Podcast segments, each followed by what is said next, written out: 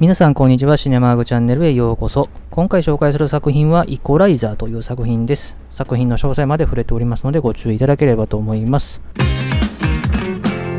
それではこのイコライザーの基本情報から紹介しておきますとこの映画は2014年のアメリカ映画で上映時間132分。ジャンルはサスペンスアクションといったところですね。で、この映画のあらすじなんですけども、普段はホームセンターに勤務してるですね、ロバート・マッコールという主人公の男はですね、実は元 DIA のエージェントなんですね。DIA の話は後でしますけれども、で、彼がいつも夜に通ってるダイナーでですね、徐々に打ち解け始めた少女の娼婦がですね、リンチをされたことを受けて、ついに復讐に向けて動き出すという話ですね。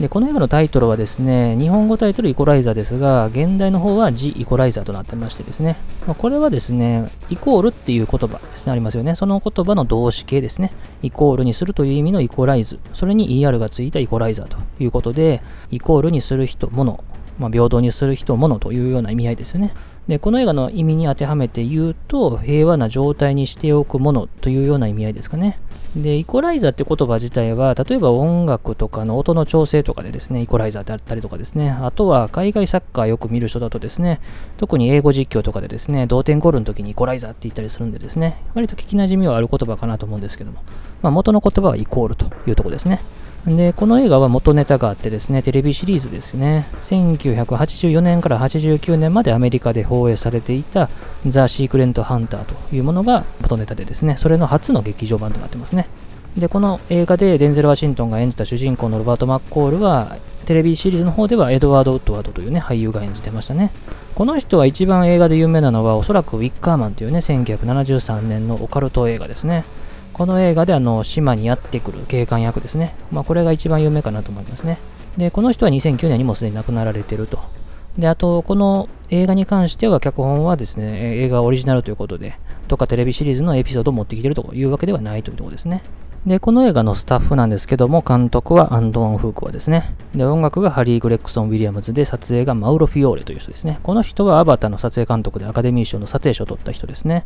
で、キャストに関しては、主人公のロバート・マッコールを演じたのはデンゼル・ワシントンですね。アントワン・フーコア監督とはですね、2001年のトレーニング デイ以来、13年ぶりのタッグと。で、さらにこの映画の後ですね、マグニフィセント・セブン・イコライザー2という映画でもタッグを組んでるので、合計4回組むことになるわけですね。で、それからマッコールと戦う敵のテディを演じたのがマートン・ソーカスですね。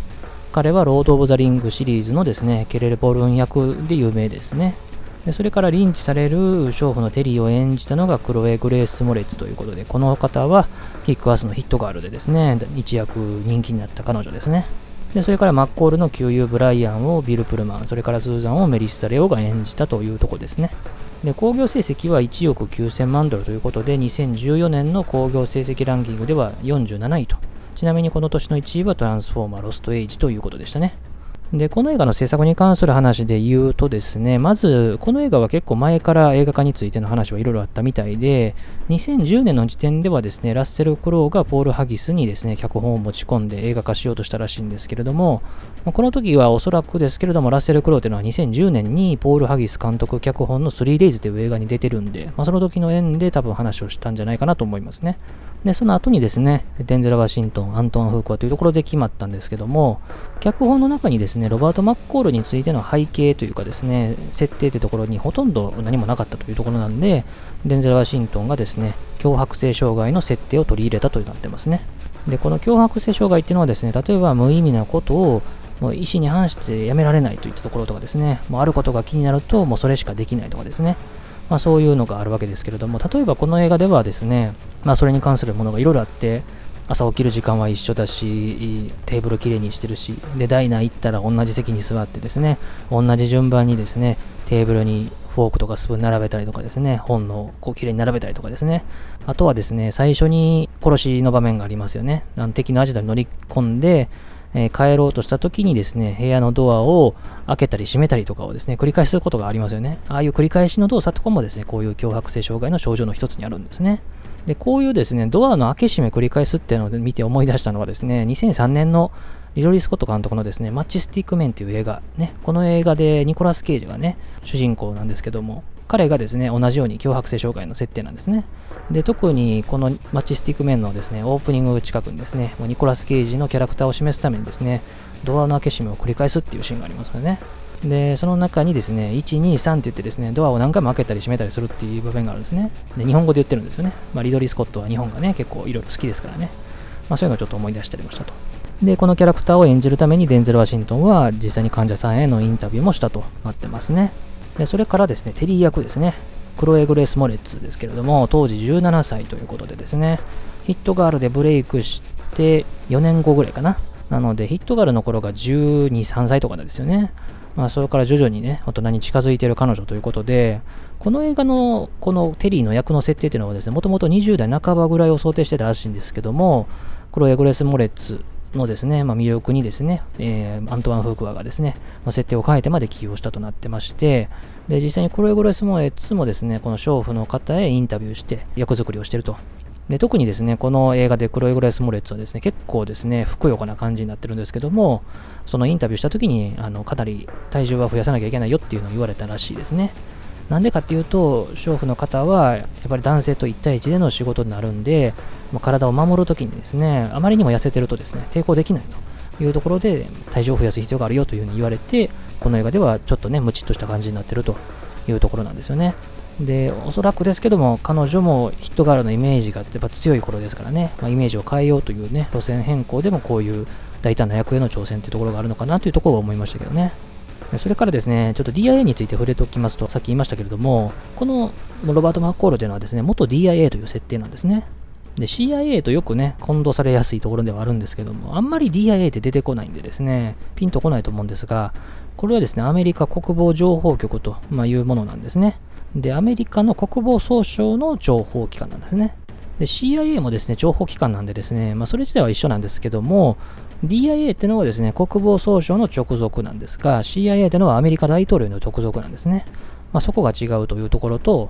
あとはですね、DIA ってのはですね、国防に関する軍事情報とかを扱う機関なんですけども、CIA ってのはそれ以外にもですね、政治とか外交とか幅広くてですね、あの特にこう暗殺とかですね、そういうところの作戦もやってるというところで、かなり違いはあるみたいですけどね。ただこの主人公のロバート・マッコールはですね、かなりまあ暗殺とかそのあたりの能力にも長けてるのでですね、まあ、このあたりはちょっともうちょっと詳しく調べんとわからんかなというところではあるんですけども、一応違いがあるというところですね。あとですね、主人公が読んでる本の話もちょっと触れておくと、まあ、亡き妻がですね、掲げた読むべき100冊をですね、読んでる途中というところでですね、何の本を読んでるかっていうタイトル自体はこの映画の中で出てこないんですけれども、彼が読んでる内容の話とかですね、まあ、そのあたりからですね、あ、この本読んでるなっていうのはわかるわけなんですね。で、特に2冊触れててですね、特に最初に話してるのがですね、老人と海ですね。これはですね、もうご存知、ヘミングウェイがですね、発表したですね、ベストセラー小説でですね、まあ、1952年に発表されたものなんですね。で、これはですね、話の中でも出てくるんですけども、老人がですね、船に1人で乗って海に出てですね、釣りをしてたらですね、もう巨大なカジキマグロをですね、食いつくと、彼の釣り竿に。で、何日もかけてようやく仕留めて、え持って帰ろうとするんですけども、そのカジキがあまりにも大きすぎてですね、船に引き上げられないんで、まあ、仕方なくですね、船にくくりつけてですね、港まで帰ろうとするんですけども、そのカジキのですね、あの血を嗅ぎつけたサメにですね、もうカジキをほとんど食べられちゃうと、ま、いうところの話なんですね。で、これはですね、後に1958年ですね、ジョン・スターゼス監督によって映画化されてですね、で、この老人はスペンサー・トレイシーが演じたというところで、まあ、ちょっと映画にもね、関連ある話をしてみましたけども、それからですね、あとまあ一言ぐらいしか触れてないんですけども、その後に読んでる本がドン・キホーテですね。これはですね、あの自分のことを騎士だと思って、風車のことを巨人だと思ってですね、まあ、それに突撃していこうとするね、男の話ですけれども、これも映画に関連する話で言うと、まあ、有名どころで言うと、あの、オーソン・ウェルズがね、映画化をしようとしても長年ね、制作し続けた後にですね、残念ながら未完成に終わっちゃったっていうね、話があったりとかですね。あとは最近で言うとテリー・ギリアムがね、一回映画化しようとしてですね、まあいろいろこうセットとか組んだりしたんですけども、そのセットがね、台風とかで飛ばされちゃったりとか、あるいは主演の俳優がですね、病気で降板しちゃったりとかですね、してしまったことで、映画化を一度断念したっていうね、話があって、でその時の話をドキュメンタリーにしたロスト・イン・ラ・マンチャっていうのがあって、で、さらに、テリー・ギリアムはですね、この企画を諦めずにですね、2018年にジョナサン・プライス主演でですね、テリー・ギレムのドン・キホーテというタイトルで映画化をしたという話がありますけれどもね、まあそういうちょっとね、映画にも関連のある本を読んでるというところなんですね。それではこの映画を見た感想の話なんですけども、まずですね、この映画のタイトルと、それから脅迫性障害というですね、デンゼル・ワシントンが取り入れたという設定のリンクがすごくいいんですよね。この脅迫性障害というですね、自分の意思に反してはいることをですね、やってしまうという行動ですよね。で、彼は元 DIA というですね、設定で奥さんを亡くしてから、自分という人間を一旦消して、で、それを何もなかったことにして、ホームセンターで勤務する一般人として暮らしてるわけなんですけれども、でも、悪役がいるとですね、やっつけずにはいられないと。いうですね、自分の一般人としていたいという意思に反してですね、もうどうしても止められないというとこですよね。まあ、これがすごくいいわけですよね。で、彼は一般人として行くためにですね、おそらく何事もないように暮らしていくために、もう正しいリズムで生活をしてるわけですよね。朝決まった時間に起きて、で、朝飯作って、で、綺麗にシンクのところも拭いて、タオルも綺麗に置いて、で、それから電車に乗って通勤して、で、ホームセンターではいい人として働いて、で、帰って、またね、晩ご飯食べて寝るという、ね、生活をしてるわけですけれども、ただですね、夜になるとなかなか寝られないわけですよね。それでダイナーに行くというような感じの生活をしてるんですよね。ダイナーでも脅迫性障害の症状で同じ席に座って、で、同じような順番で物を並べて、本もきれいに並べてっていうですね、もう本当にもうきちきちっとしてるんですけども、悪役が出てくると、ついつい見逃せなくなっちゃうというところなんですよね。でですね、ついにですね、彼は殺しのですね、仕事というかね、あの復讐をしちゃうわけですけれども、それをしたらですね、まあ、見事に寝られるというですね、まあ、いかに彼が自分のやりたいことと意に反したことをずっと我慢してやってるのかってところがですね、描かれてるわけですね。この辺の生活描写っていうのがですね、すごく丁寧ですよね。どういう経緯でね、DIA に入ったのかとかですね、そのあたりまではわからないんですけども、少なくとも彼にとって悪をですね、成敗するっていうのがですね、すごく心地の良い場所であったりですね、行動なんですよね。で、この映画では、アントワン・フーコアというですね、監督と2001年にタッグを組んだトレーニングで以来ですね、13年ぶりになったわけですけれども、あの時に演じたですね、悪徳警官とはですね、まあ、結構正反対のようなですね、キャラクターなんですよね。で、この映画はですね、デンゼル・ワシントンがですね、アクションシーンもですね、結構やってるんですよね。で、デンゼル・ワシントンって今までアクション映画の出演っていうのはあったにはあったんですけども、ここまで格闘シーンがちゃんとあるような映画っていうのはおそらくそんななかったかなと思うんですよね。で、この映画の撮影当時で彼は60手前というところでですね、デンゼル・ワシントンっていうと、まあ、体を一番仕上げたって言えるのは、おそらくですね、1999年に出たですね、ザ・ハリケーンというね、あのボクサー役を演じたんですけれども、その時が一番彼の体が締まってた頃かなと思うんですけども、彼もね、もともとバスケやったりとかね、運動神経はいいと思うんですけどもね、まあ、ここまでの役っていうのはおそらく初めてかなと思うんですよね。ただ、この映画の役を見て思い出すのはやっぱマイボディーガードかなと思うんですよね。2004年にね、トニー・スコットと組んだ映画ですけども、あの映画にちょっと近いような印象は受けるんですけどね。で、さらに、ま、こういうですね、まあ、若くない年齢からですね、いわゆる演技のできる俳優っていうのがアクション映画に出ていくって流れに関しては、リアム・ニソのですね、96時間というね、映画以降ですね、結構あるわけですけれども、まあ、その流れの一つかなとも思えるわけですね。で、さらにですね、このロバート・マッコールっていうのはですね、まあ、ほとんどピンチらしいピンチないんですよね。こういう意味では、スティーブン・セガールっぽさもちょっと感じるわけですよね。特に彼がケイシー・ライバックを演じたですね、沈黙の戦艦とか暴走特急ね、まあ、この辺りはあの彼がですね、元アメリカ軍の料理長っていう役だったんですけれども、まあ、そのようにですね、まあ、元軍の人間で、今は一般人として生きてる人間が悪役をですね、もうボコボコにやっつけるというですね、ところ。まあ、この辺りはちょっとセガールっぽさも感じるし、あとは近いところで言えば、トム・クルーズが主演した2012年のアウトローとかね、まあ、この辺りなんかも思い出すような感じの映画でですね、まあ、デンゼル・ワシントンプラス脅迫性障害というですね、まあ、見事な設定に、まあ、ちょっとね、こう今までにあったようなマイボディーガードとかのキャラクターとか、セガールっぽさとかですね、まあ、そのあたりをちょっと踏まえた、日本で言うと必殺仕事人みたいなですね、まあ、そういうような感じのキャラクターであるというところで、まあ、このキャラ造形はやっぱりデンゼル・ワシントンらしいし、彼の取り入れた設定っていうのが見事にハマってるなという感じですね。で、それから敵方に関して言うと、まあ、特にですね、マートン・ソーカスが演じたテディとか含めですね、敵は基本的にロシアンマフィアなんですね。で、ロシアンマフィアっていうところは、まあおそらくですけども、これテレビシリーズがですね、80年代にやってたんで、まあ、当時80年代っていうとアメリカと当時のソ連っていうのは冷戦下だったというところで、まあそのあたりから設定を持ってきたのかなというふうにですね、まあ邪推かもしれませんが思ったところですね。で、この映画は、まあ、いろんなですね、まあ、殺しの場面っていうのがあるわけですけども、特に、ま、見せ場になるのがですね、ラストのですね、ホームセンターでのアクションシーンというところでですね、まあ、商品ですね、と使って血のりを生かしてやっつけるというところなんですね。まあ、この辺はちょっとね、ホームアロン的な感じを思い出したりするわけですよね。で基本的にこのロバート・マッコールというのは銃は使わないんですよね。最初の殺しの場面でこそですね、相手の銃をそのままですね、えっと、敵に撃ちつけるという場面こそあったんですけども、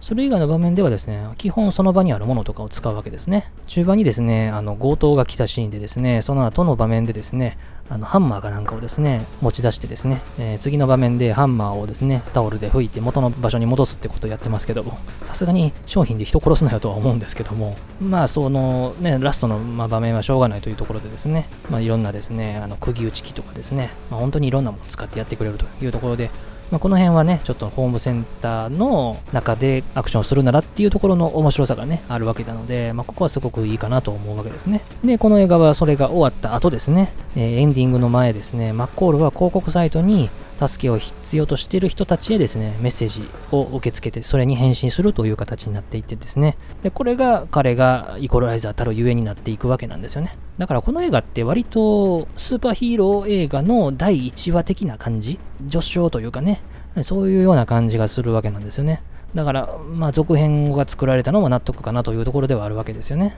で、まあ、続編の話ちょっとしておくと、この後ですね、2018年ですね、4年後に、同じハントワン・フーゴア監督、それから同じデンゼル・ワシントン主演で、イコライザー2というのが作られたというところですね。ちなみにですけども、デンゼル・ワシントンが映画の続編に出たのはですね、なんとこのイコライザー2が初めてだったんですよね。意外なことに、続編に出たことなかったんですね、それまで。で、この映画は、まあ、最後ですね、何事もなかったかのようにですね、街に戻って暮らしてるんですけども、まあ、ホームセンターであんんだけ大暴れしたんでですね、当然、あの警備員になったですね、ラルフにもですね、正体を知られてしまったわけなんで、まあ、今ほど通り暮らすっていうのはなかなか難しいと思うんですけどね、まあその辺りどうしてるのかとかはですね、ちょっとわかんないんですけども、まあ続編ではですね、全然設定変わってるんでですね、まあ、前作をある程度は無視した形になってるんですけども、まあそういう感じということでですね、割とデンゼル・ワシントンというキャラクターを生かしたようなですね、まあ映画にもなってるかなという感じはしましたね。で、この映画はソフトで言うと DVD もブルーレイも出てますけれども、廉価版だと本編しか入ってないですね。でそれからですね、あの、アンレイテッドバージョンというですね、あの、暴力描写がより過激になったバージョンっていうのをですね、収録した2枚組のですね、あの、ブルーレイであればですね、あの特典で1時間ぐらいの映像入ってるんで、まあ、それを見ることできると。まあ、この映画もですね、アンレイテッドバージョンじゃなくてもですね、なかなかあの過激な描写もあるんにはあるんですけども、アンレイテッドバージョンではそれがより、まあ、過激になってるというところなんですね。だから微妙なバージョン違いがあるというところですね。で、それからあとサントラも出ているというところですね。ということで今回は作品紹介でデンゼル・ワシントン主演のイコライザーという作品を取り上げました。やはりこの映画はデンゼル・ワシントンというですね、演技のできる俳優が強迫性障害というですね、設定を取り入れたことによってよりキャラに深みがあってアントワン・フーカ監督の演出なんかも非常に丁寧でですね、すごく見やすい映画になってるかなと思いますね。ただ、このロバート・マッコーロというキャラクターはもうあまりにも強いので、主人公がピンチになってそれをいかに脱出させるかっていうところを楽しむような映画を見たい人にとってはかなり不満が残る映画かなと思うんですけども、まあ、たまにはね、こういう正義の味方がですね、悪を徹底的に成敗するというですね、映画もありかなというふうに思うわけですね。で、それから、それこそ近年で言うとトム・クルーズとかリーアム・ニーソンとかもそうなんですけども、年齢ではないんだなと。でしかも、スタントでやらせるんじゃなくて自分たちでやると。しかもそれを年取ってからでもやるってところはやっぱりすごいなと。やっぱこの辺りはやっぱリアルタイムで見ていかないといかんなというところも思うわけなので、このデンゼル・ワシントン、リアム・ニーソン、トム・クルーズあたりのですね、この生身のアクションってところはやっぱり見応えあるし、まあ、それはこの特に2000年代入ってから特に2010年代ですね、あの一気にですね、なんか流行になったような気もする、まあ、その中でも代表作かなと思いますんでですね、あの紹介させていただきました。ということでですね、当チャンネルでは様々な作品紹介してますんで、また他のもいろいろ聞いていただければと思います。最後までお付き合いありがとうございました。